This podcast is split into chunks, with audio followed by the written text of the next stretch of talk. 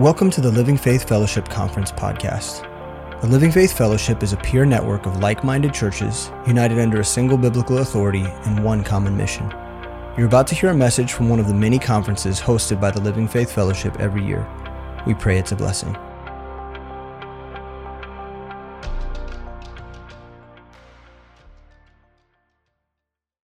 Um, I, I recognize yesterday I didn't really introduce myself. Um, we were kind of in a hurry. We were covering a lot of stuff yesterday, and I, and I neglected to do that. I'm Pastor Brandon Briscoe. Um, I'm the college and young adult pastor here at Midtown Baptist Temple. I've been doing that for about three and a half years. Um, and what I'm going to be talking to you about today is, is basically um, a construct that we use uh, in our ministry uh, to, to extend the gospel into areas of our city uh, that, that we are going to um, campuses, neighborhoods, workplaces. So, yesterday we spent a lot of time talking about the character of our Bible studies, addressing the values that we should have in our Bible studies. Uh, to make sure that our heart is right before the Lord and that, that our focus is, is correct. Um, tomorrow, we're going to be talking about curriculum. So, we're actually going to be empowering you with a tool that you can use, a very specific tool that you can use with the lost, either in a one on one Bible study or in, a, or in a, small group setting. Dan's even going to talk to you about how, uh, how effective it was for him to preach these, this, this curriculum on a Sunday morning. And so um, we'll be talking about that tomorrow. Today, we will be addressing a construct, a method that we use to multiply the gospel in Kansas City. And I want to I want to come before you very humbly. I, recognize that this room is full of a lot of pastors, a lot of young people that God is using you. Uh, that, that, you're being evangelical on a day-to-day basis in a way that God's gifted you, gifted you in a way that you see uh, that, that God wants to use you. Maybe you're, you're a fantastic confrontational evangelist, and God's gifted you in that way, and you see souls everywhere you go and you have no fear as it concerns walking up to someone on the street and sharing the gospel with them. And for that, man, praise God, keep doing that. Keep doing that. Uh, man, maybe you are an excellent relationship builder and you have the ability to build a relationship in a short period of time that makes that person believe that you love them and they're convinced that you love them and that you're for them and you can make a, a, a short-term relationship feels, feel like that person has known you for, for 20 years Maybe you're gifted in that way, and that's how God uses you to evangelize. What we're going to be talking about today is, the, is a way that God can use Bible study not just to, not just to evangelize, but also to raise up leaders. And it, there's a lot of connection here to what Sam was saying. You're going to see a lot of what he said today in that session pour over into what we're talking about. Because I, I really do believe uh, that Bible studies can be effective ways to raise up the next generation of pastors and leaders in our churches. And so we'll be addressing that as well. Okay, so today we're going to be talking about Discovery Bible Method. Discovery Bible Method. And uh, Sam has preached for many, many years now that we want to get Bibles open with the lost.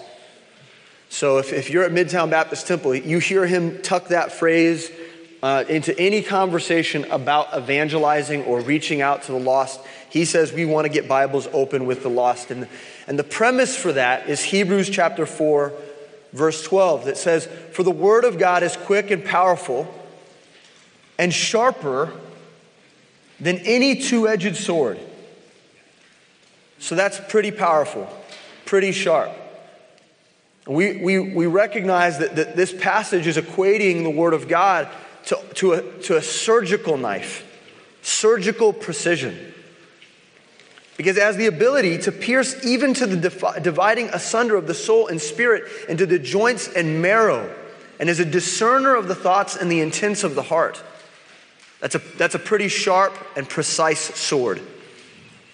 Neither is there any creature that is not manifest in his sight.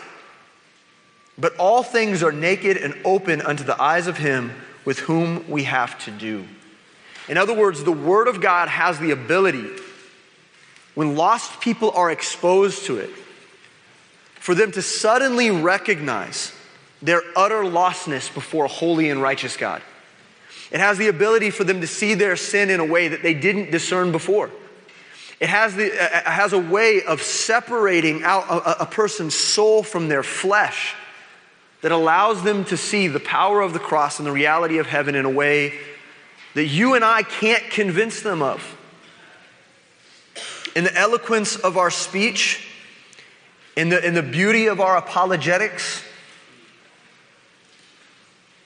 we don't have the ability in our, our flesh. You know, one of the things you often hear is that if we have the ability to convince someone to get saved, well, they'll be easily convinced to walk away from the Lord. If it's in our convincing, if it's in our power, man, you could just as easily lose someone to the world as you could gain, gain them to the Lord. It has to be the Word. There's something unique about it, as we all know. Now, here's something I want to point out is that in our secular society today, and I'm going to be, I'm, going to be making a, a cultural um, diagnosis here for a moment. In our secular society, people are often as disconnected from the gospel as they are in pagan or Islamic countries. So bear with me for a second. What we're going to be talking about in terms of Discovery Bible Method has really been perfected by missionaries first. People who are living in a missional way in places where they're surrounded by pagans and they're surrounded by, by believers of other faith systems, where people are imprisoned and indoctrinated to ideas that are completely and wholly separate from God. And these methods, this approach, is actually an approach that they've used. Now, listen, what I'm saying is in a secular society like the one that we live in today, the people that we surround ourselves with are not much different than those, those pagan people that that we might encounter in India, in the Hindu faith system. They're not that much different. I was a high school teacher for a decade. Man, it was, it was such a great time. This is my first year full time in ministry, and it's been a whirlwind. That's a whole nother conversation. But it's been awesome. I miss, I miss being in the classroom. But one of the things that I observed when I was in the classroom day to day, that you could have a person whose father is, the, is a pastor and they grew up in church and they know the gospel by heart, sitting next to a person, I mean, this isn't a suburban Kansas City community. Sitting next to a person who's literally never stepped foot into a church ever in their entire life. And somehow they'll get through an entire semester and never have a conversation about the gospel. And, and really, what would most people do? Okay, I, I have the gospel, this person doesn't. You know what most of us do? Is we work up the gumption to invite them to church, as though that's the answer. And especially with young people, because of fear, we rely on this idea that, that we're supposed to maybe just get them to church. If we just, if so and so, we just visit church. But listen to me.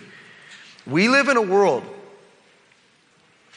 that's so secular that I, I don't know about you, but I'm hearing the word cult as it concerns church more and more and more.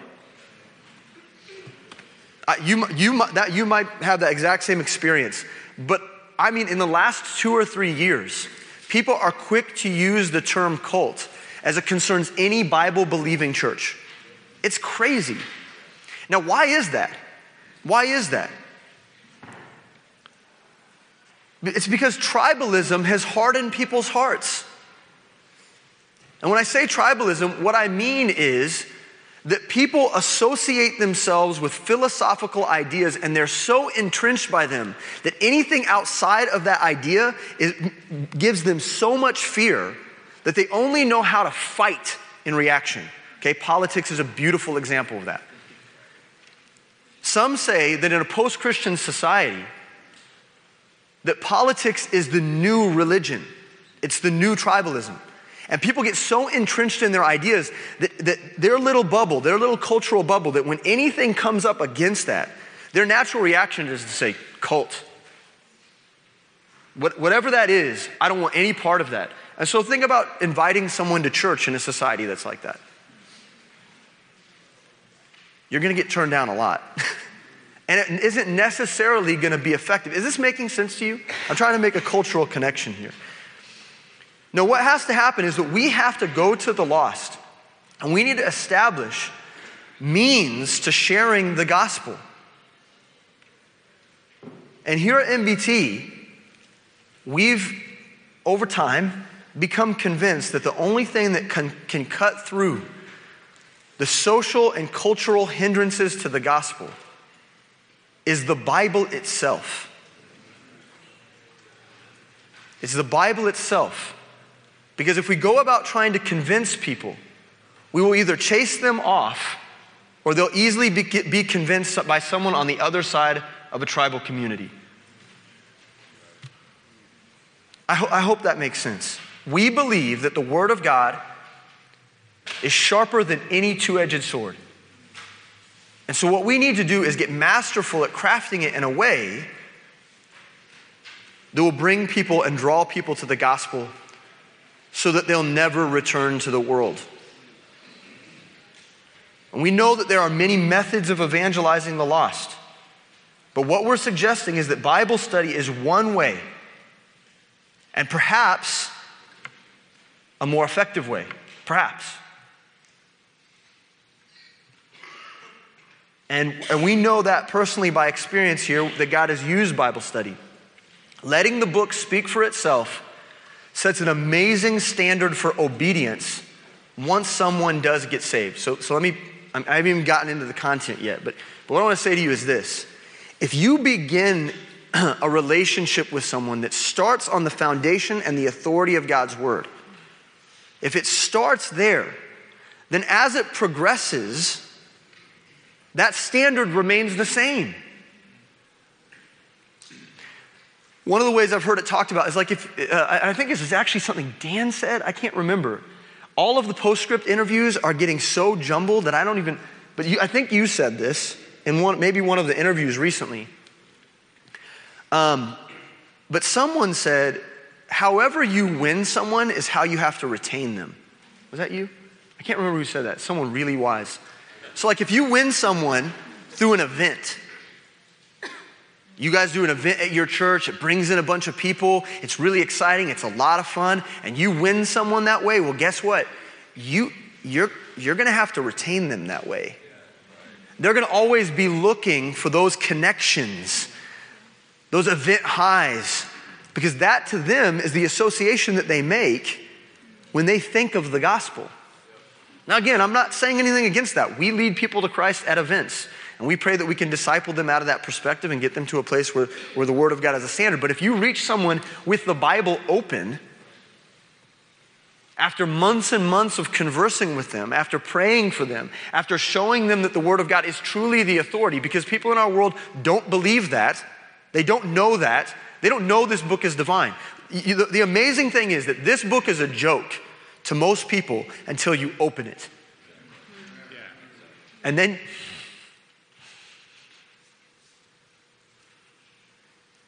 there is no person who can't take this book seriously once it's open. They have to lie to themselves. This book is powerful. And if we win people with it open, then we keep them that way, and we've got disciples forever. So, what we're going to be talking about today is Discovery Bible Method, which is just a very simple construct for doing group and one on one Bible study with people. Now, I'm going to talk about it primarily in terms of group Bible study. Now, now, before we get into that, I also want to talk about another concept, if we can, for a moment. And it's one that I ran into early on in, in ministry with the college and young adults. And I said to myself pretty early on, what would it look like to take the church planting concept and overlay it on top of the Bible study concept? In other words, all the things that we believe about church planting in terms of, of dividing and multiplying, and the idea that, man, we want to plant a church in, in Olathe and, and we want to plant a church in North Kansas City, and we want to plant a church in Boston. We want to plant a church in Tampa. We want to plant churches all over our city, all over our region. Now, if we took that same idea and applied it to the concept of Bible study, and we used it as an idea that Bible studies will take the city first. And that God will use Bible studies to, to funnel people into this local church or spur a new church, like Dan's testimony is, then we're doing the work. We're doing the work. So I want to point out a few things as it concerns those ideas, as it concerns that perspective. First thing is planning Bible studies. When we think about planting Bible studies, we can recognize pretty easily that planting Bible studies extends your church and their reach into smaller communities, neighborhoods, and workplaces. Now, for the college and young adult ministry, we really reach three major groups. Okay, we reach college students on college campuses. So we have Bible studies on college campuses. We re- reach people in workplaces. So there's lots of workplace, you know, young adults, they graduate from, from college, they get a career, and what they do is they try to start one on one Bible studies or small group Bible studies with people at work as an evangelical tool. And then we also have um, international student ministry, and that's another group that we reach. And we also do reach out to them uh, through a multiplicity of ways, but Bible study is a crucial component to that. And so, what's important for us to stand, uh, understand is that Bible studies are tiny microcultures of your church community that you take and you place that culture in another area of your city that it might expand and grow and overcome the neighborhood or the township or whatever it might be. That's the idea. And we get that, right? We get that. That's the church planning model, but on a smaller level focused on your city. A Bible study can and should establish microcultures of your church in pockets of your cities, in towns, with the belief that they will germinate. Are you with me? When you teach like this, you don't get a whole lot of amens very often, and so I don't really know how to react. I want to know that you're getting this content and makes sense. And hopefully we can leave a little bit of time for a Q&A at the end if I move fast enough. Planning Bible studies uh, also makes owning the mission tangible and account- accountable for your church. And what do I mean by that? I mean that when, when young believers that are coming up recognize that, recognize that this is part of their mission model and they can own it. I mean, not, not every you know, believer that's three years saved is going to go plant a church. God, I mean, actually, God forbid, now that I think about that. That sounds really scary that someone's been saved for three years, would, right? Like, it takes longer than that. But you know what? Someone who's been saved for three years, who's been through discipleship and been through D2, they, they can plan a Bible study. And suddenly, what happens is the mission becomes tangible. They can handle it, it's theirs. The whole idea of the church planting thing and the evangelism thing and the discipleship thing, they can hold it and they can own it. Next, planning Bible studies prepares growing leaders to become shepherds. We'll talk about this more later and we'll have that in some of our testimonies. But the beautiful thing is, because I can hand a Bible study off to someone who's only been saved for three or four years, it begins to prepare them for what their life might look like in eight years. I'm telling you right now, I won't, I won't name names, but there are men in my ministry. I'm so thankful to say that God has used Bible study in their life He's used them to shepherd other people. Man, I see pastor all over them. I see missionary all over them. And they get to exercise that. They get to practice what it means to be compassionate and empathetic in counseling. They get to listen to other people's problems. They get to open the book with people. They get to, they get to devour it so that it might be disseminated.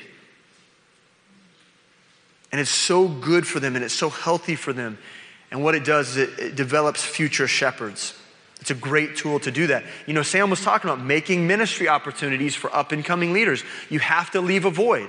Now, sometimes it's really hard to do that, especially the bigger your church gets. There's some people that are just in charge of that thing and in charge of that thing, and they're not letting go of that for a while. That's what God's given them to do, and there's not a whole lot of empty space there. Okay, well, let's make empty space. Let me tell you, there's a college campus right around the corner that we're failing to reach. There's a void there. We can send people there. Lastly, planning Bible studies prepares people to plant churches. It prepares people to plant churches. And so, this pioneering spirit is developed in the heart of believers, and they know a little bit about what it takes, what it takes to reach a community what it, reach, what it takes to reach a, a, a people group. They, they get that spirit, they get that concept, they get that construct, and then when it comes time for them to go be a part of a church plant, I mean, who, okay, listen, I'm gonna say this, I'm gonna expect an amen here. Who wants to see their church planting new churches?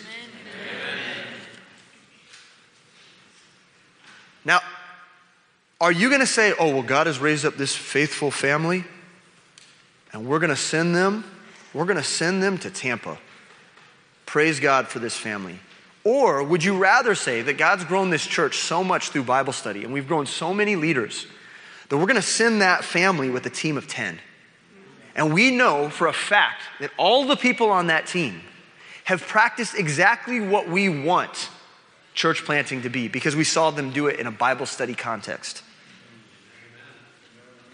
So, this is what I'm talking about. And we've seen God doing this here at Midtown Baptist Temple, and I do believe that it seems to be working. No one's telling you what you need to do, but you're in this room and not another room because I, because I think you're interested in hearing it. So I'm going, to pre- I'm going to present it the way I know it, and you can do what you want with it. So the next question would be what, what, does a, what does a Bible study look like? What do we mean when we say Bible study? What do we mean when we say Bibles, Bible study? Who freaking knows anymore? People use the word Bible study. You know, they use it and it, they have, they never even, they're reading Beth Moore. Shut up.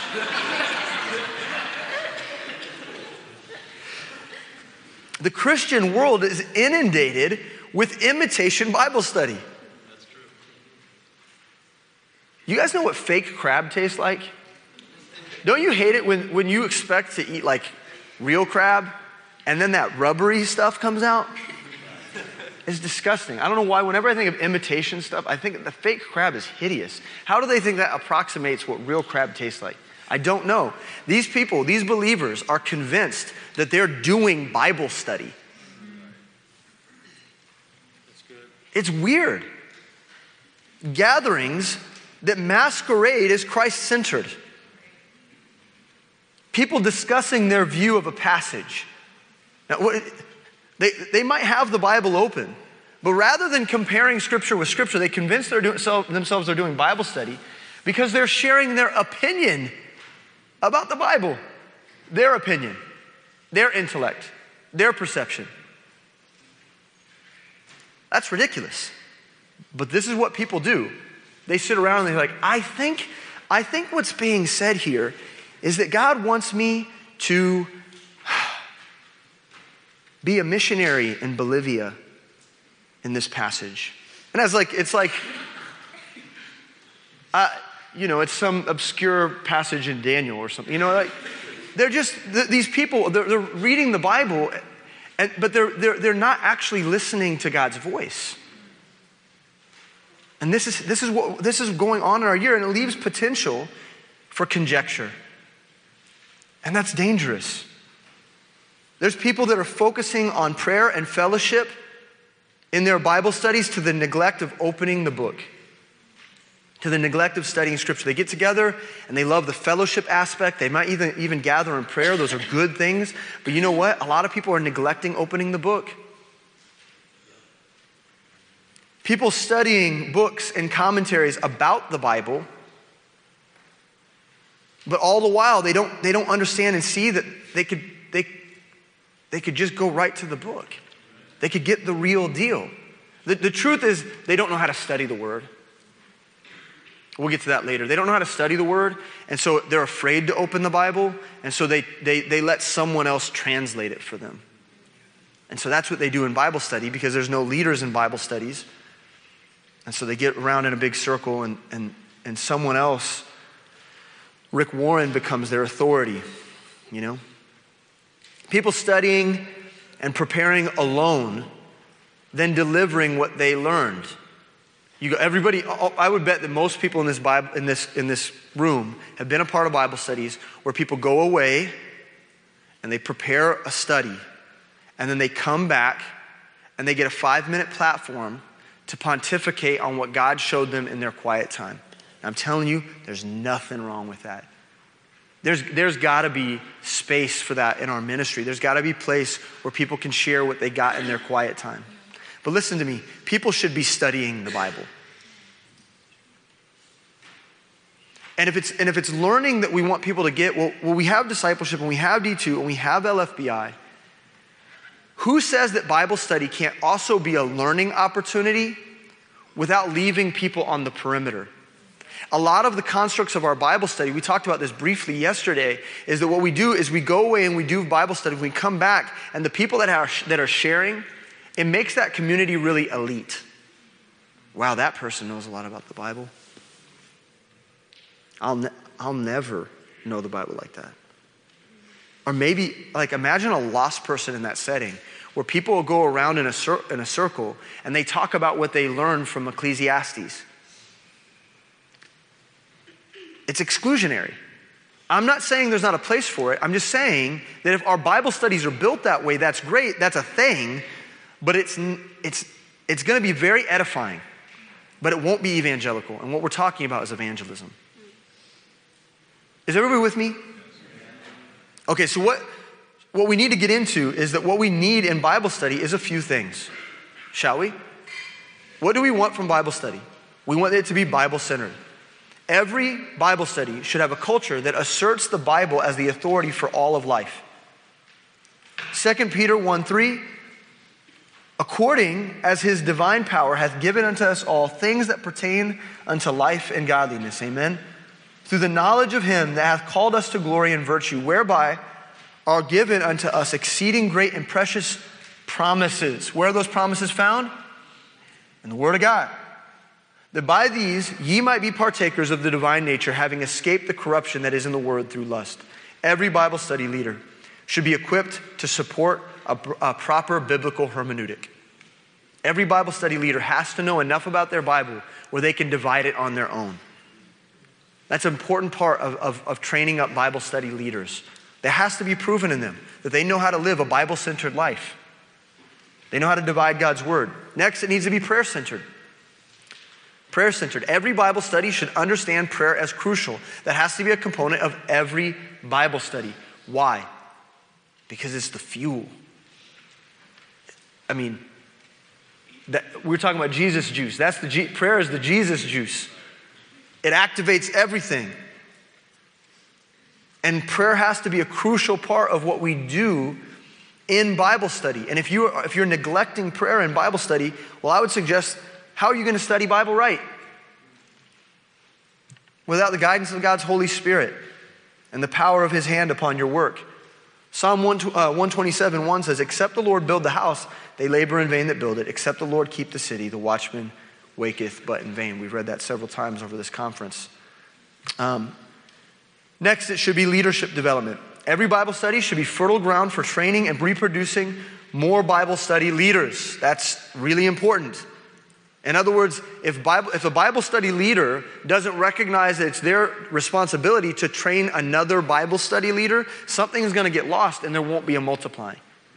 Every Bible study leader has to recognize that their job is to lead the group, but then also disciple, to disciple the person that they're going to send out six months or a year later to start a new Bible study in a new area of the city. Okay? Very, very important. 2 Timothy 2 2, of course. You can read it for yourself. We'll keep going. We've got to, we've got to repro- reproduce ourselves. Accountability. Every Bible study should be a loving community with a culture of empathy, encouragement, and exhortation. If you're not holding people accountable to what they're learning, then the Word of God will have no effect in their life, and they'll receive it with, op- with hands, with their fingers open. It'll just slip right through. The accountability is us helping one another lock hands so that the Word of God does not fall to the ground. And, and, and, the only way to really do that, and I'll, I, I won't go down this, this line of thinking, you guys understand this. The only way to properly hold people accountable is to love them in truth. No one wants your accountability if you're a jerk. No one wants it. It will be ineffective. You have to be a loving person. And Bible study leaders have to model that first and foremost. Because we know Proverbs 27 17, iron sharpeneth iron, so a man sharpeneth the countenance of his friend. And then lastly, what we're suggesting is that Bible studies need to be evangelical. Is that what we want? Is that why we're in this room? Because I think the other stuff we kind of get, don't we? But we want our Bible studies to be evangelical. Every Bible study should be an invitation to the lost to engage truth in love. Romans 10:15. And how shall they preach except they be sent? As it is written, how beautiful are the, are the feet of them that preach the gospel of peace and bring glad tidings of good things. Our Bible studies actually have the ability to empower every member of that Bible study to have beautiful feet. Okay. So before I talk about, I know this is like all set up. Like, just give us the information on how to do it. Okay, before I do that, I want to invite uh, Lydia and Lisa up. And I'll, I'll, I'll, frame it this way Lisa has been a leader in Kaya for many years now. Uh, come on up, yeah. And um, Lisa was once in a Bible study, okay, that, that trained her to do Bible study. And then Lisa started a Bible study in her apartment here in Midtown.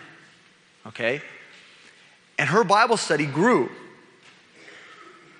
And now she's at a place where we're ready to start a new Bible study. And I want these two to share with you about how God did that. I think this mic is good. Okay. Okay. Um, I'll keep it super brief because I want Lydia to talk to. Um, but that was a huge thing that was modeled to me. So I was a part of Julie Sidebottom's Bible study, and that originally met in the Medlins duplex in their basement area, which is just kind of crazy to think about when that was planted. Um, but Julie intentionally invested in me and gave me opportunity to um, lead the women in our small group in the context of Bible study. And how she did that was exactly what Brandon's describing of just challenging me and sharpening me through the word, but also putting me in context that allowed me to fail, which I don't like because I want to be, yeah, I want to do well. And, but in that though, it opened my eyes to see the capacity in, in, in terms of leadership of what is required to actually shepherd, what is required to actually lead. And that's not just like having all the right questions and knowing all the right things, but it's having a shepherd's heart for the people man, that God's um, given you. And that's no small thing. And so, God putting that importance on my heart um, challenged me to steward it rightly. And so, when our small group was planted, um, there was already faithful. Well, Lydia was just someone faithful that I had been watching in Julie's small group. And in watching and in praying and um, in investing and just seeing this proven out over time, this was something really exciting to be able to get to a point of like there are 15 girls crammed in our apartment and it's time to it's time to reach Kansas City. And so this next month, Lydia will be planning a Bible study at UMKC that meets on Thursday nights um, to reach more students that need him, you know? Like students that need to know the word of God for themselves. And so it's challenging. Um, and another area that I have to attribute to is just watching my husband do the same. Um, and watching how he shepherds and watching how he challenges and leads and, and makes them question and helps them grow. And I have gleaned so much from that. And it is like, yeah, it shaped me into being the leader that I am so that and then now with this small group, we just get to do that all over again. And that's just what gets to keep happening. So. That's it.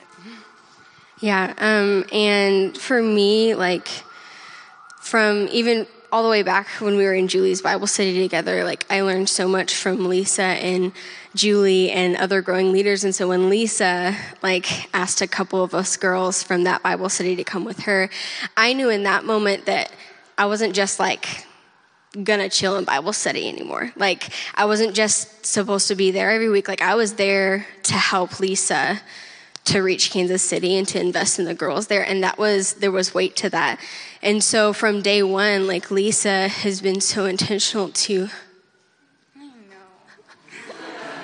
I'm sorry, guys. It's an emotional time, okay? um, but like over the last couple years, like I've been with Lisa, and Lisa has from day one was just desperate that we would be dependent on God.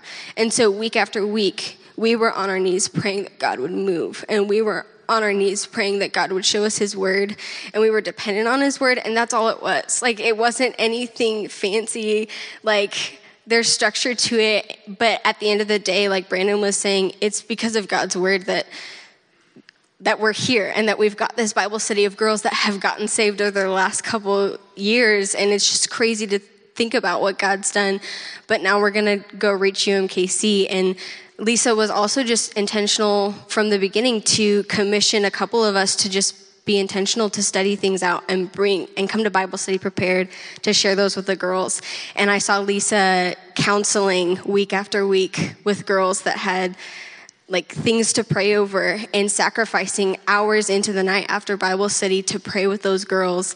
And um, she taught me what it looks like to just open up the Bible and ask questions and let God speak to us. And um, and now we're going to reach Kansas City. And yeah.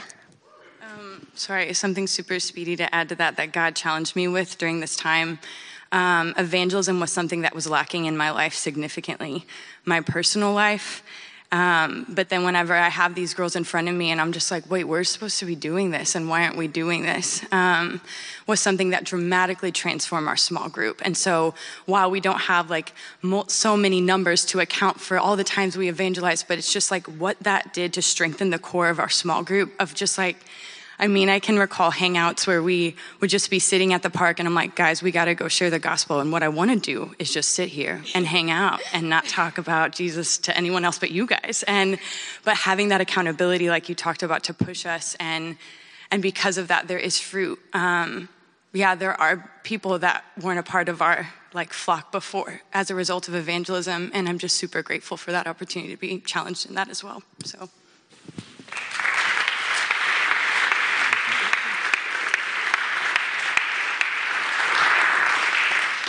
Another thing I want to mention is that a lot of times that women in our ministries don't have opportunities to lead. Uh, and not in the, in the fullness of their gifting, right? We recognize that God has not uh, ordained women to be in the pastorate. And so there doesn't have to be a threshold in terms of their outreach and evangelism. Nothing has to be lost in their leadership. Bible study actually empowers women to be leaders in, uh, in our church uh, in, in a very similar way uh, to, to the way our, our, our, pastors do. In a very real way, uh, uh, Lisa is pastoral over her small group. And it's a proper biblical context for that. Does that make sense? I hope that doesn't ruffle anybody's feathers. All right. Um, I also want to invite Seth up. This is Seth Harper. Um, so, similarly, uh, Seth is going to say probably something similar to, to what the girls just said. Uh, Seth is a growing leader in Kaya. He, he's been a part of a couple Bible studies now, one of which was actually uh, Lisa's husband, uh, Miles' Bible study, who, and, and I'll just briefly say this and maybe you'll say more about it. Um, very early on, we recognized that there was a failure in, in Kaya in the, in, the, in, uh, the, in, the, ability for the men to reach campuses. A lot of our guys uh, weren't in college. They decided after high school uh, to get careers and jobs, and so they weren't on campus. And Miles Cheadle, uh, about two years ago, made a very conscientious decision that even though he wasn't on campus at UMKC, that, that as, a, as someone who wasn't in college, he was going to go back to the campus and try to reach people on campus. And now, really, within the next year, we'll have our fourth men's Bible study on campus. And, and, and what I, I want there to be 10 men's and 10 women's Bible studies that just meet on UMKC's campus in the mornings and in the afternoons, five days a week. That's what I'm hoping for because I think we can really uh, have a, a broad net that way. I'll let Seth share a little bit. Yeah. Um, so I think Brandon has me speak to this because I've, I've like to say I've gotten pinballed around Kaya Bible studies a lot.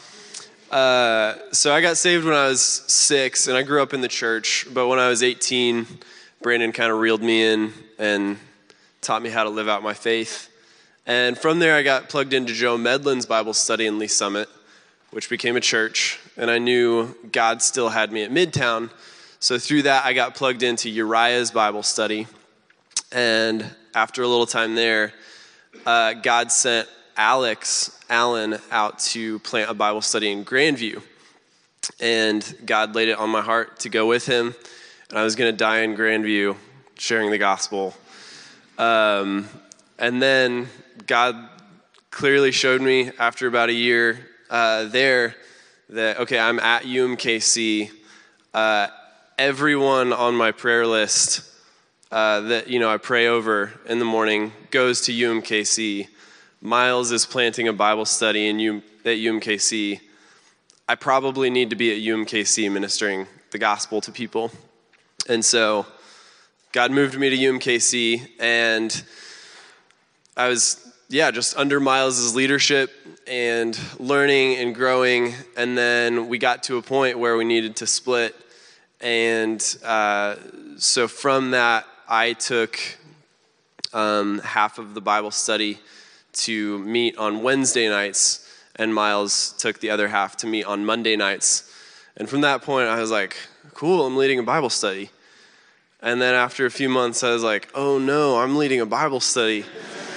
And um, so about a you know a year of working through that, and just uh, you know it boils down to uh, yeah, I'm not sufficient. Like it's always going to be you know that that oh no, unless I come back to uh, John 15 4. He says, Jesus says, "Abide in me, and I in you." as the branch cannot bear fruit of itself, except it abide in the vine. No more can ye, except ye abide in me.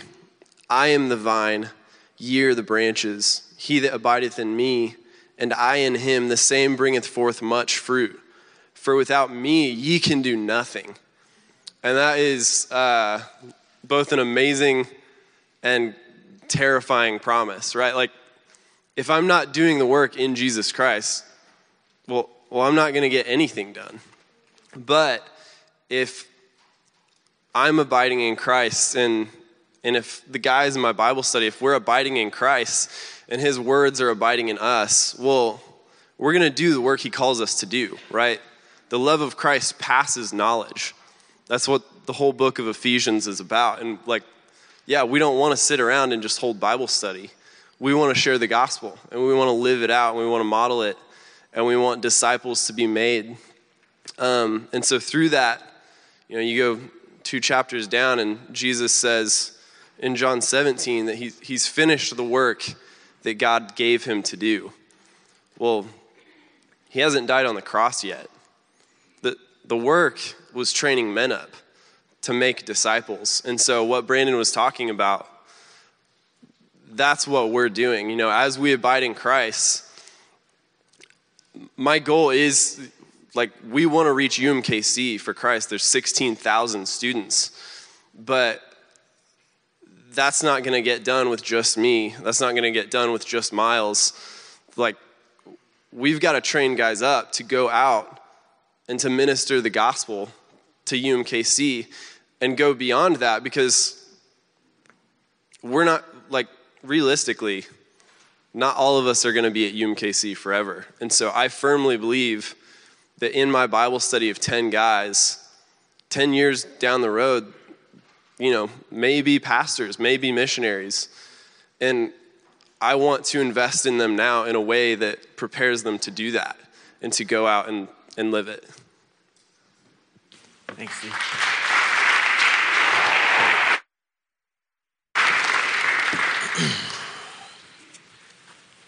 Okay, so does, that make sense? Are you, are you feeling what we're doing here?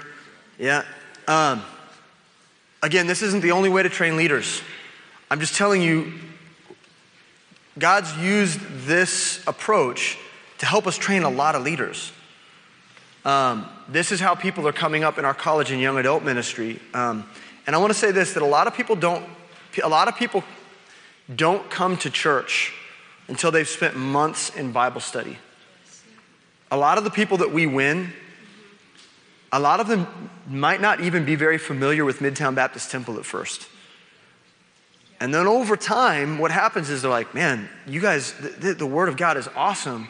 And then they get, then they get invited to church because people are talking about discipleship and, and the college and young adult ministry. And, and then eventually they end up in the new members class and they end up in discipleship, right? That's, that's what we're seeing. So, discovery method. Let's, are we ready to get into it? Okay. I hope we haven't lost you. The inspiring part is over. Brass tacks. Okay, now listen to me. What is Discovery Bible Method? What is it? It is an expository study method. That's the expository part is really important, isn't it? Expository study method done in a small group situation that promotes the following. I don't know if it's up on the screen. Is it up there? Yes, okay. Do I need glasses? Is that what's happening to me right now? Am I just discovering right now that my eyesight is failing me? That's not good. Um, okay, here's the strengths. First thing is that there's an emphasis on learning Bible exposition. And what I mean by that is because it's expository and because the Bible study leaders know the keys of Bible study, when they do a study together, they're actually teaching the other people in the group how to employ the keys of Bible study. Okay? The rules of context. We're going to apply that together now. We're going to do that. Let's talk about the context. What's the context of this passage?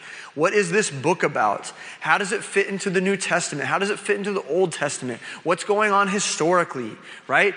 Uh, where, where do we find these themes in other places in Scripture? Where are the connections doctrinally to other places in Scripture? And what they're doing is they're empl- uh, employing the keys of Bible study that they already know, and they're modeling in the con- them in the context of the group. That's a strength of Discovery Bible Method, where if you go away and study, no one's learning the keys of Bible study. You're coming back and you're showing them what you came up with when you use the keys of Bible study. You know what I mean? But if you're together and you're doing it together, man, people can learn how to study their Bible. It can be an encouragement that Scripture can be easily understood. understood. That's the discovery part. So, what we're talking about is when when lost people or maybe uh, believers that don't know the book very well, they come into your small group, because of the way that you conduct the Bible study, people are realizing that they can be a part of the conversation about God's word and they're learning, oh, you want, okay, first mention, what's, the, what's first mention mean? Okay, well, let me show you what first mention means. And you go there and you do it. Hey, what did God show you there? Well, God, I've never opened the Bible in my whole life. I've never studied, the, but God showed me tonight that fill in the blank. And then they walk away, whether it's a lost person or a saved person who's young in their faith, they can leave Bible study encouraged knowing that God's word just spoke to them.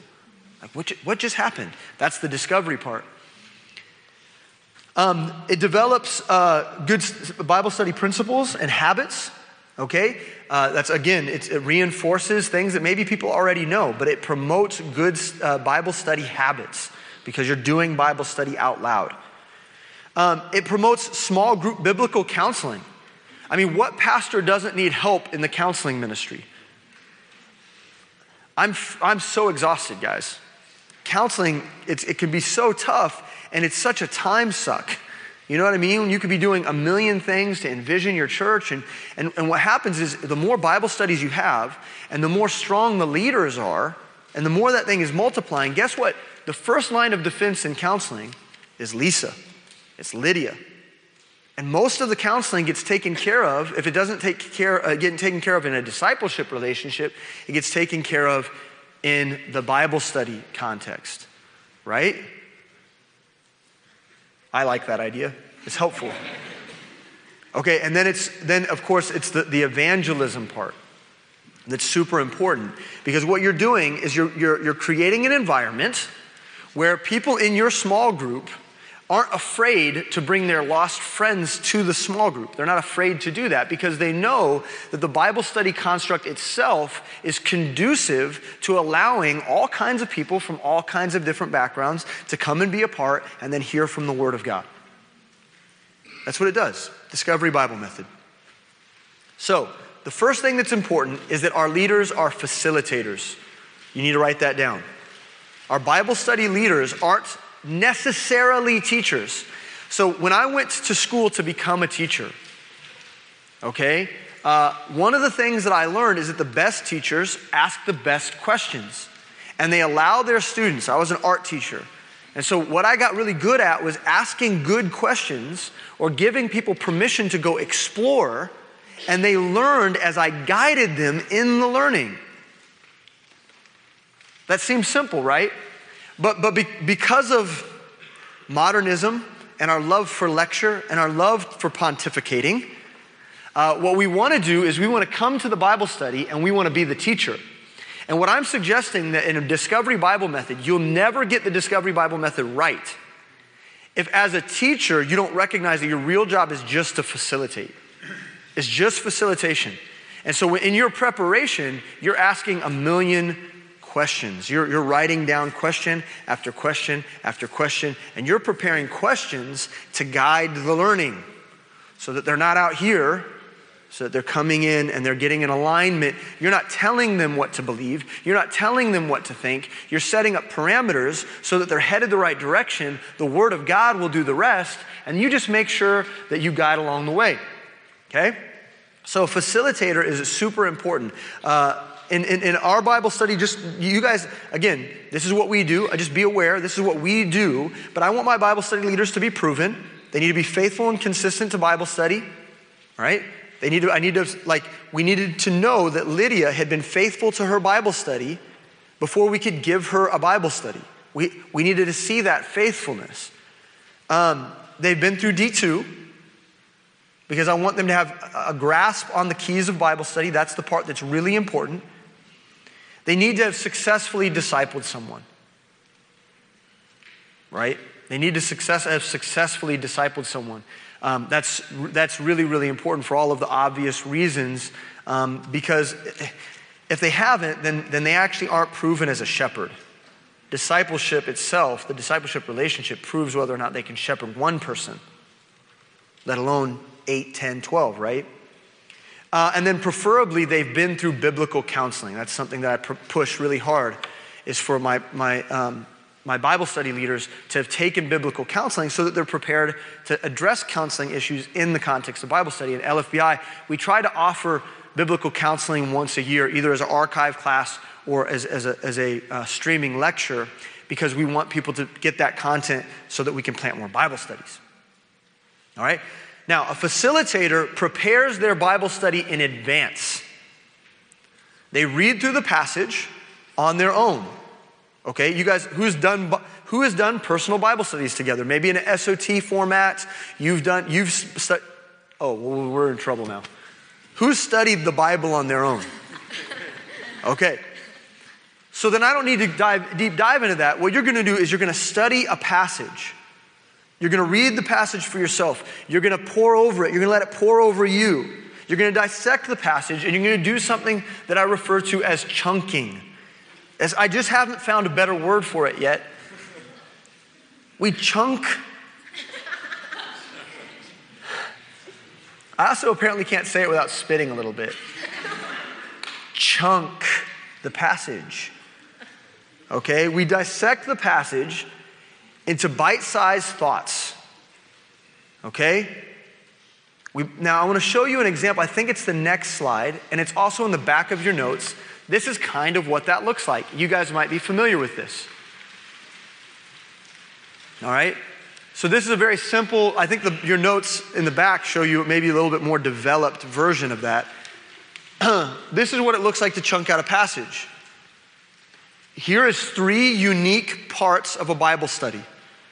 Okay, we could refer to it as component one, component two, component three. And you simply go through, you highlight specific thoughts of the passage. Obviously, they flow into each other, okay? They build on each other. But then you divide them out in terms of ideas. Okay, so this first one here, this is a study of Romans, uh, verses 14, or verse 14 and 15. The tone and tenor of a minister. That's just the name that I came up with, right, as the person who studied the passage. You don't necessarily share that, right? That's just for me to better understand what's happening here. I'm doing a study, right? I find verse references that may, I may or may not reference in the context of, of the Discovery Bible method. But they're there for my, my personal reference, just in case I need to bust them out, right? The second chunk a minister has a message. Again, that's just what I came up with, all right? And so this is divided out into portions that I will also divide out in portions in the group. Okay, are you with me? So that's what that kind of looks like to come up with a Bible study where you're studying to help teach. Now, again, we'll, we'll, we'll, address how to do that later. So you study, and you study particularly those parts of the passage that might prove difficult in the study. So you can imagine for a second if you're in a difficult portion of Scripture and an issue of, I don't know, the word predestinated comes up. Okay, you better know what you're talking about. Okay, you better have the verse references down and tucked away. Now, listen to me. In a college and young adult Bible study, okay, especially like in some of these groups, it wouldn't even come up. They'd read the word predestinated, everybody would define it together, and then you'd move on. You know, this is the beautiful thing about 2019 and Generation Z and, and, millennials is you know what? They actually, if you just basically give them a, a, a simple reason why you use a KJV, they don't really give a crap. They're like, yeah, that sounds right to me. Where do I get one? They're, they're not concerned about a lot of the things that the religious are concerned about. And so some of these conversations, they might not get addressed, but as a Bible study leader, you need to be prepared to address them. And so, if you have a hard passage, something difficult comes up, as a Bible study leader, you need to have exhausted that so that if a conversation goes down that road, you're prepared to do it. Yeah? And then ultimately, you need to pray. The Bible study leader needs to be praying in, in, in the, the quiet of their prayer closet that God would work in their small group, that God would use this particular passage to, uh, to affect lives of people. Okay, so you prepare the passage, and then the next thing that you do is you meet. You meet. So you've prepared the passage, and then you come together as a group, and, and um, you can go to the, to the next slide, I believe. Okay, yeah, this is where we're at. So the first thing you do with your small group when you do Discovery Bible Method is you read. Okay? You read. You, be, you begin with prayer, of course, okay? And, and again, your Bible studies might look different. In our Bible studies, we, begin, we generally begin with prayer. We have a small season where people get to share their issues and they get to say, hey, this is what's going on in my life. And the Bible study leader has to be very careful because we want to protect our time in the Word. And so they spend maybe 10 or 15 minutes as a small group and they, and they pray together and they do that. And then they pray for their time and then they begin to read. And this is how they read each person reads the assigned passage silently to themselves. So the room gets quiet the Bible study leader says, hey, just read this passage and meditate on it for a moment. And so they read quietly. The room gets quiet. And then once that's done, the Bible study leader says, okay, let's read it together. And what they do is they take turns and they go round robin around the circle, each person reading a verse, so everyone can say what they just read quietly out loud. And, and, and, and, and you know, when you read a, a portion of Scripture, it's easy to gloss over a verse. But there's something magical about going around the, the, the, the circle because people are afraid that they're like they're waiting for their turn and they're like okay i got to read the right verse i got to read the right verse. And, and so they're, they're, it's going around the circle and so they're paying attention. And they're listening. They're hearing this person's voice and then this person's voice. Okay now it's my turn and they read and then it goes and they're paying attention. And then what you do from there once everyone has read the verse then what you do is you ask them to consider what they read and what the theme of the passage might be. So that leads us to the next thing uncovering the theme. Ask the group what the central idea or the theme of the passage is, then make them support it with a verse or a pattern in the scriptures. Okay, so from the passage, there might be a one verse that clearly identifies the theme, and everybody might be in agreement. Everybody's saying, hey, you know what? This has got to be it. This is, seems to be what this passage is about. Sometimes it's a word that pops up. You guys, you know, when you study, you know how this goes. This word has showed up three times. So obviously, this is the theme. This is what God's doing. And then you might have two people that kind of disagree. That, like, no, this is a theme and this is a thing. Okay, not for the sake of arguing, but they're just sharing their heart, what God is showing them, and you support that. Now, listen to me from the very beginning. Okay, this is where the facilitator starts doing their magic. Okay? This is where they start saying to the quiet person in the group, all right? Hey, um, Cynthia. Cynthia Lynch came to mind. Cynthia, um, would you mind telling me what you think the theme of this passage is? And so, what you're doing is you're getting people who are naturally introverted involved. And then, and then listen, I'm going to say this several times. Then what you do is you affirm people. Affirmation is crucial in this process. So even if they're wrong, what you do is you say, hey, I see, I see what you're saying. I see what I see what I think oh, I think I know where you're going right now. But actually, did you see this over here? Okay, you see that now? Awesome. Cool. So we're on the same page. And then you move on and you want to make sure that you're affirming people, especially the lost. Especially lost people that are sitting in that circle who've never had an experience with Christians, who've never had an experience with the Word of God. If they get something, even if it's just a bite, even if they just get a nibble, you affirm that. You say, hey, you know what? That's good.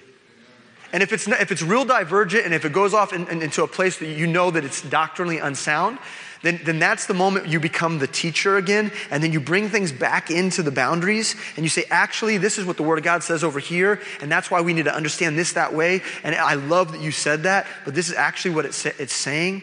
And, and keep, keep, keep helping us study tonight. You're doing a great job. You with me? Okay. So you, you establish the theme, and then everybody writes the theme down. This is what it is, and here's the verses because we want to support everything with the Word of God. This is what I see in this passage. This is the verse to support that. Um, and, and here's an important point I want to make briefly is that if it's the, say you're starting Ephesians chapter 1, verse 1, it's our first time in this book.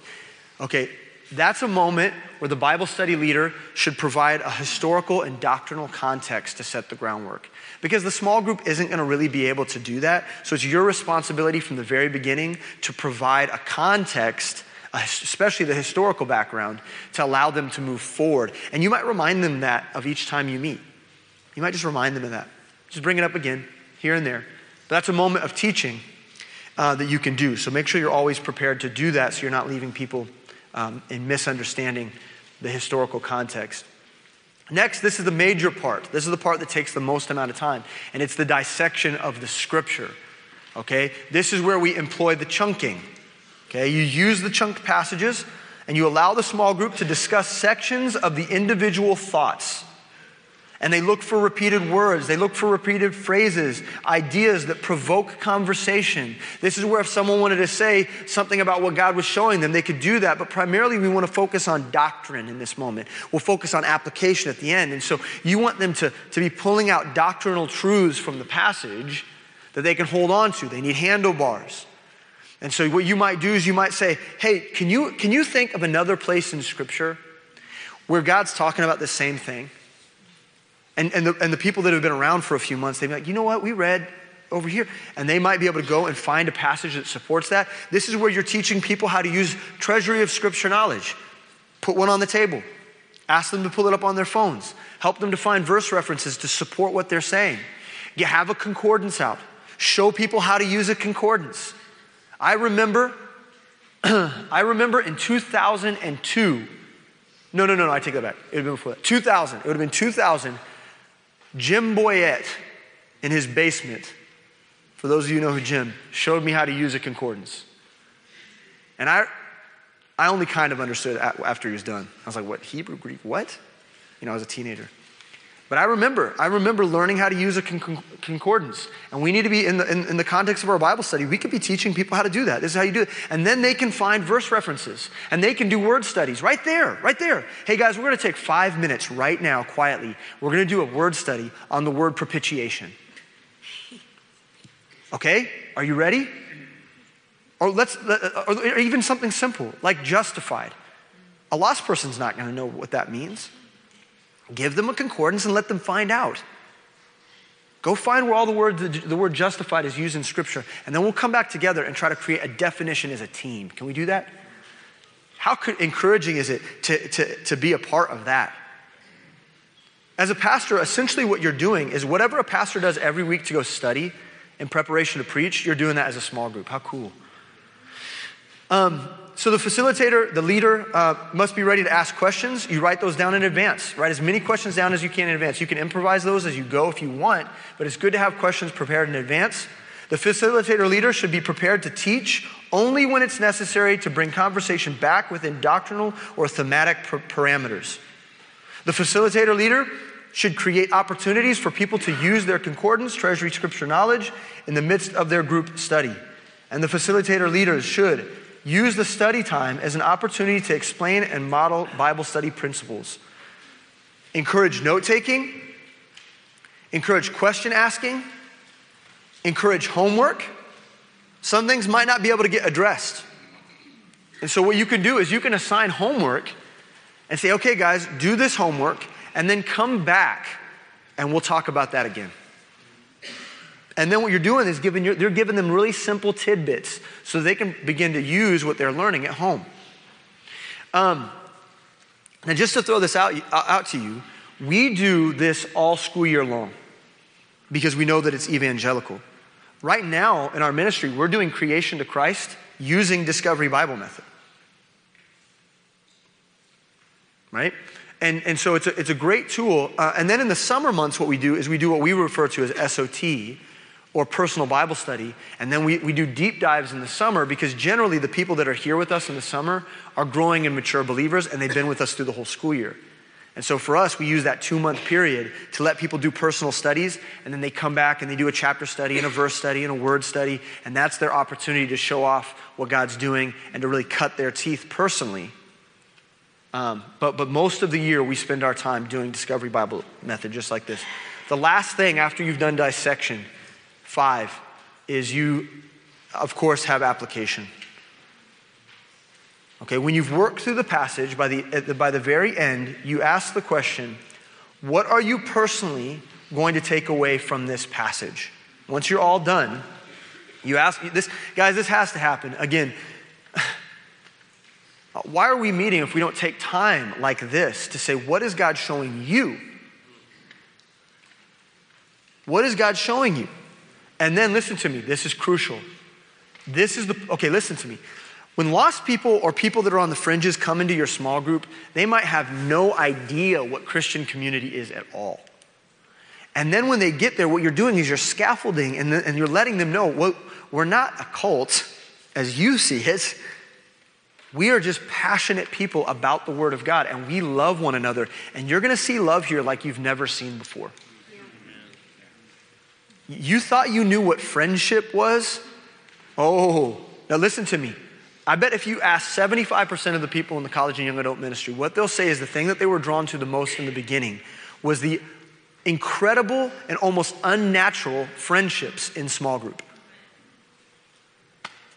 That's the first thing that they got. They don't say, oh, I, you know, I remember that night we were studying, you know, Hebrews 4, and, and I walked away with, you know, this understanding about the kingdom of God, kingdom of heaven. No one's going to say that, right? This is why application is important. Because what it does is you, you say to one another, okay, now, now that God's shown you that, let's, let's pray about it. Because first of all, you can't live what you're talking about unless God helps you. That's first and foremost. Second of all, I care for you so much and I love you so much that I'm going to take time to pray for you. Because whatever it is that God's showing you, I'm burdened by that as well. And so we're going to pray together because we love one another and we want God's best for one another. And that's how you conclude a Discovery Bible method. That's it, that's the structure. Now, listen to me. You don't get this at first, it's clunky. I, there's guys in our ministry right now, I know in my mind, I got to sit down with them and talk to them because they've been doing it wrong for a few months and, there, and there's things that they can improve and get better at. And I need to have those conversations with them because a lot of times, what we want to do is revert back to that SOT teacher model. And so what happens is guys can have a tendency to, to want to teach and, and they get in that mode and they're like, they're teaching. And, and maybe, here's the other thing about this is people shouldn't necessarily be expected to bring a study. That's a hard habit to get out of. Like, you want your leaders, the people that are coming up, like in, in Lisa and Lydia's situation, Lisa would expect Lydia, who's being trained to have another Bible study, to prepare every week. But for the most part, you're doing Bible study together for a reason. And so there doesn't have to be a whole lot of pressure on people to go study on their own, only as they're growing into their leadership capacity. And so what people are doing is they're coming together so that they're studying together. And then they're not getting distracted. They're focused on the main thing. So here's the, I want to conclude with this, and then we've got like five minutes, I believe, uh, for, for a little bit of question asking. Bible studies are only evangelical if we want them to be. First and foremost, Bible studies, they can be whatever you want. I guess. But they're only evangelical if you want them to be. If you don't want that, that's fine. You do SOT model and you'll edify your group and you'll and you could do that and you'll edify your group and you'll you'll build leaders that way. They might not because the lost aren't coming in, they might not necessarily good, get good at evangelism. And because there's not a multiplying effect in your Bible study necessarily, you're just plugging in members. You're not necessarily going to be growing leaders because there won't be splitting and multiplying. What I'm saying is, if you want Bible studies to be evangelical, you have you just have to begin making it that way. Okay, so if Bible studies are going to be evangelical, then we have to invite lost people, don't we? So all the people in your Bible study have to recognize it's their objective to invite their friend from work to Bible study. And again, when they get there, there better be brownies. There should always be food at Bible study. Write that down. Write that down. There should always be food at Bible study. This is so real. And, and as you break bread together, whatever it is, there's something true about this um, I, I, I, this is my personal perspective that when you eat, there's something vulnerable that happens. When you're chomping in front of people, okay? And you're sharing and you're, and you're handing food here, and can I get you a drink? When there's food involved, suddenly there's servanthood and there's, there's vulnerability that takes place, and you're setting yourself up for a really good Bible study. In my opinion, I believe that's true. But we invite the lost and we create an environment that's invitational to the lost. And then we open the Word of God. That's what you'll do. You'll do that. If you want to be evangelical, the Bible will be open. And then lastly, if you want your Bible studies to be evangelical, then you need to express Christ's love to people. The gospel has to be at, the center of all the conversations. You constantly have to be pushing, just the way you would on, if you were out on the street doing confrontational Bible, uh, uh, uh, confrontational evangelism. Your primary objective is to, is to point them to Jesus because that's who's going to set them free. Okay? Does anybody have any questions? Yes, Frank. Do you have a, any kind of list of questions that you guys put together that maybe structured in general? I realize when you're in specific, specific books, you may have different directions of questions. You guys, I noticed in this handout, it had a few questions to ask. Yeah. You guys put any kind of list together? Uh, no. Uh, those, are, those are just example questions that I came up with, and I, I wanted you to see what kind of questions someone might ask. Um, I want to be real careful about not making this prescriptive. And so if I gave you, if I gave a handout that said, here's the type of questions that you might ask, um, I don't want you to get pigeonholed into asking the same questions every week. You, as the leader, should be studying the passage and developing those questions. And what that actually does is it forces you to understand the passage better because you can't ask the right questions if you don't know the right answer right? It's backwards design. So you start with the answer, you know the answer, and so you write the question according to the answer that you already know and the outcome that you want the, the learner to have. You're prepared in that way. So you don't ask the question because you don't know the answer. You know the answer, and so you write the question. That's, that's, that's good. Any other, any other questions? Yes. So, what are your thoughts on? I know that you try to focus on people being in the same neighborhood and establish that, but um, our church is in a small town and we live an hour away. Thank you. So um, I guess my question is, you know, we um, our church is in a small town because my husband and I both grew up there. We live an hour away, and there's several other people that live in multiple different cities. We've got a collective group of women mm. who get together, and we're from five different cities, and so. Right now, what I'm trying to do is I have been just trying to establish relationships. So I've been getting ladies together once a month because they they even say that once a month is challenging right now. Mm, yeah. And so, how do I establish consistency if they're saying once a month? Do I just start once a month and then try to say, hey, what about twice a month? And then as they grow more, then establish that? This is a really good question. So, I have two things to say. So, the first thing is no, you hold the standard high. You meet twice a month. If you're willing to do it, and even if it's only one other person that comes, Okay, so maybe, maybe the, the rest of the, the, the gals can't come twice a month. Okay, let them not make it. But if it's just you and one other person, man, worth it.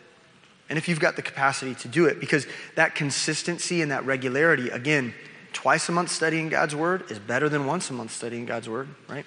So I would do it with the hope that people would continue to join you, and that'll prove out their commitment as well. They would be counting the cost. Oh, they're meeting twice. I can only meet once a month. But then a month or two passes and they're like, man, I'm enjoying this. I'm going to do it twice a month too. right? Uh, the other part is that you're saying that, that, that because it's a rural community, that people are kind of in multiple different towns. And so, what I would say is that in the beginning, this is actually perfect strategically. Because what you're doing is you're bringing them together, you're growing them up, you're building them, make them drive in, okay?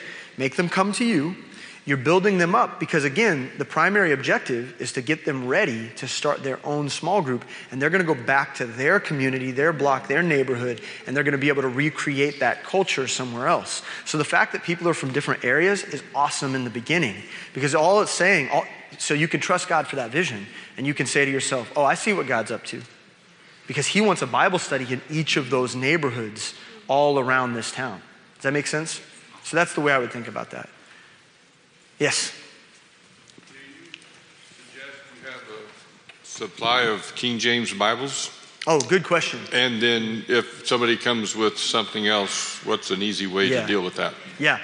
This is a great question. I should have known this was coming. I should have already addressed it. So, yes. Um, if you, okay, first of all, if you go to a Baptist church, you should have more King James Bibles than you could possibly believe. And if you don't have enough King James Bibles that you can give away for free, then you need to talk to Heartland in Harrisonville, and they will hook you up. So, you need to have tons of KJV Bibles. Now, listen. Because Bible studies are supposed to be evangelical, and you're reaching out to people who are, aren't necessarily strong believers, you want to be very careful with them in the beginning and you let them bring their own Bible. But here's the deal they're not going to be able to properly study with you. So think for a minute a word study. I, you know, I accidentally was reading Hosea out of an ESV on my phone. It like, you know how you, if you, I bumped the button, and I was reading this morning. I was in the, I was in the ESV. I had bumped somehow accidentally, and I'm reading it. I'm like, this doesn't sound right. What is going? What's going on? And I realized, okay, because it's not the same. Two things that are different can't be the same. We all know that. So what I would say is, is in the beginning, don't make a thing of it. But this is what you do: is you give people Bibles and you say, if we're all using the same Bible, we'll be able to study to, together. And so you'll you'll disseminate the KJV under the guise of, well, we want to be single-minded, and that'll happen easiest if we're using the same Bible. And then you can cross that bridge in terms of the history and the doctrine and the things that you know about God's word. You can address those issues later, but you'll be you'll be cultivating KJVism uh, just by saying, here's a, here's a Bible. We're going to study from the KJV. Uh, we're not saying that your Bible is a problem. What we're saying is we're going to use this here to study from. And that way they don't feel condemned, but then actually they feel invited. And that's how, that's how I would handle it. We, that comes up a lot. But, but every Bible study has to have a stack of five or six just to have on hand. Any other questions? Yes, James.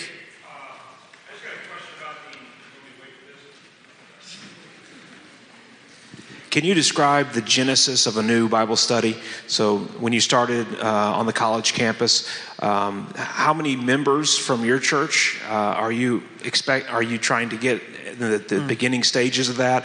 And do you have like a um, specific book of the Bible that you set, encourage your leaders to begin with? Yeah. Uh, those kind of beginning stages. That's a great question. So, as far as the college and young adult ministry, uh, the other fellowships do this too. So, I can't necessarily speak to what they're doing in the other fellowships. They do this same thing, but it looks a little bit different uh, in those ministries. So, again, when it started, I'll, I'll try to make this brief. When it started, it started as one Bible study. Yes, Dan? Dan was present. I was in the high school ministry, I wasn't there. It started as one Bible study. When the Bible study grew and a leader was developed, then the Bible study broke off. And then in time, what we began to recognize when I, when I came into Kaya is that it was actually really helpful, and I think you guys did this too, is if we all studied the same passage together. So, all of Kaya, if we're all in Colossians, we're all in Colossians. Each Bible study isn't studying a different thing because we're trying to keep a general pace together, right? The, the conversation is kind of the same that's happening. So, that's the way we try to do it. Um, Right now, we're doing creation to Christ because I want everyone in the ministry to know creation to Christ so they can do one on one Bible studies. That's why we're doing that now. We did previously, uh, we, did, we did the Gospel of John. Why? Because it's super evangelical. Um, but we've done, we've done, uh, I, we try to keep it New Testament. We try to keep it Pauline epistles generally. Um, but I'm not afraid, like in the summer months, when we get down and we do the more of the SOT type of thing, of, of saying, hey, we're going to study Deuteronomy. And, and, and I, so here's another thing with that.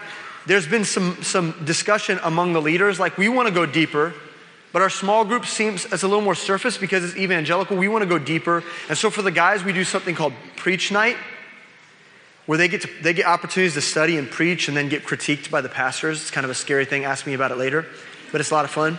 And the women have a leadership group where they're doing SOT style and they're actually in Deuteronomy right now studying leadership principles. And they're doing SOT and they meet once a month on Sunday nights just so they get extra deep sharpening um, because they're hungry for it. So we provide it.